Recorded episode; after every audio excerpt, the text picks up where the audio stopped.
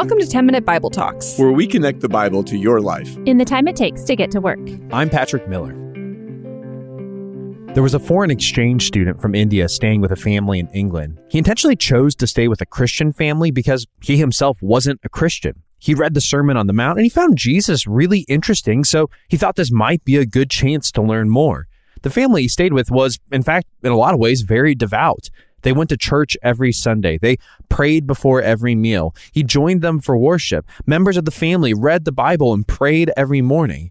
So, right now, you're probably thinking, this was a transformative experience, right? Wrong. You see, the family wasn't just committed to going to church, they were committed to constantly fighting and bickering. The husband was often unkind to his wife. He would upbraid her if the house wasn't clean when he got home. If she didn't have a meal ready for him on the table, he took it as a constant offense. The wife, for her part, was highly critical of everybody around her. She never showed patience with her kids. Instead, she laid into them for every small infraction. And the kids, well, they weren't much better either. They said unkind things about their classmates and disrespected their parents with regularity. What about family meals? Well, they usually ended up as gossip sessions. They talked about neighbors and coworkers and friends with delighted judgment. They loved it when a friend failed, and they self righteously pointed out their flaws. They rarely left the confines of their comfortable existence. They didn't care for the poor. They didn't volunteer their time. They didn't show concern for much of anything or anyone outside of their own house. But at least they still said prayers before dinner, read their Bibles, and went to worship every Sunday. By the end of his time with the family, that young student from India, he had read more of Jesus and he'd found Jesus even more fascinating. But when he saw the everyday lives of Christians, he drew an easy conclusion. Jesus was a great teacher, but he couldn't be God. Because if Jesus was God, surely his followers would live noble lives. Surely his followers would look a little bit different than the people around them. But what he saw was the opposite. The student's name was Mahatma Gandhi. He later said, I like your Christ, but not your Christianity. Imagine if Gandhi had seen something different. Perhaps he would have become a Christian. Perhaps his nonviolent protests would have led others to Christ as well. But that family failed him. I wonder what Jesus thinks about all this.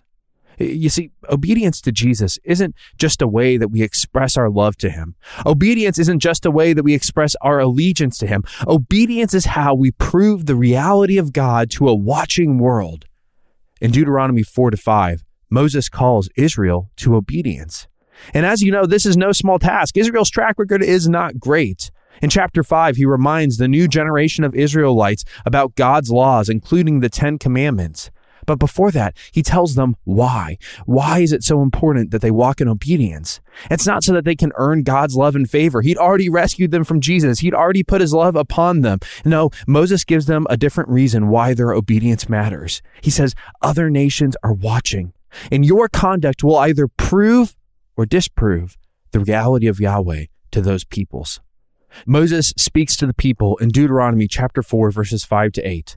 See, I've taught you my statutes and rules as Yahweh my God commanded me, that you should do them in the land that you are entering to keep possession of it. Keep them and do them, for that will be your wisdom and your understanding in the sight of the peoples, who, when they hear all of these statutes, will say, Surely this great nation is a wise and understanding people. For what great nation is there that has a God so near to it as Yahweh our God is to us whenever we call upon him? And what great nation is there that has statutes and rules so righteous as all this law that I have set before you today? How would the people of other nations come to know that Yahweh is the one true God? Moses tells us through the obedience of Israel. An obedient life is a life of wisdom and understanding. An obedient life is a life of holiness, righteousness, and justice. And Moses says that if Israel is characterized by obedience, they'll look radically different than the world around them. So different that the people of other nations would begin to talk about it. They draw a single conclusion from the goodness of Israel. Their God isn't like other gods. Their God is the living God. Their God is wise, true, good, and just. Does your life cause other people to comment? In a good way, I mean. Does your life inspire others to talk about Jesus in a good way? Or do you live in the same way as every other person in your office? You gossip about the boss and coworkers. You cut corners on projects. You complain and grumble about tasks that you don't like. Is your life the same as every other student at school? You make fun of friends when they're absent. You worry more about your reputation and popularity than the needs of others. You go to the same parties and do all the same things. Is your life the same as other parents? You complain about your spouse, you lose your temper with your kids, you act as though their existence, your children, is a form of oppression, taking you away from all the things you want.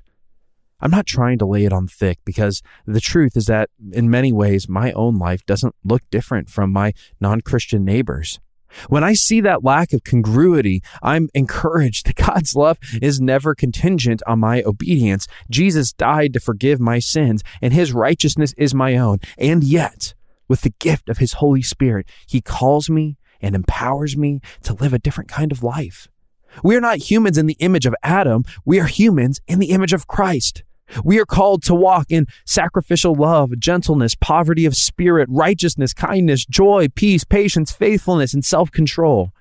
And while there's many reasons why, this is certainly a very important one. Jesus wants the world to know him. Jesus wants us to be like lights in the darkness, drawing our friends and coworkers and family to him. So today, I want you to confess the ways your life persuades people that Jesus isn't real. I want you to seek his forgiveness and know that you have it. And then I want you to pray, Jesus, make me a light. Transform my life. Let my words and deeds be a proclamation of your wisdom, your goodness, and your truth. Before you forget, sign up for the 10 Minute Bible Talks newsletter. Hit the link in the show notes, and you'll get an email every Wednesday that's going to help you beat that midweek slump and go deeper in your walk with Jesus. Thanks for listening.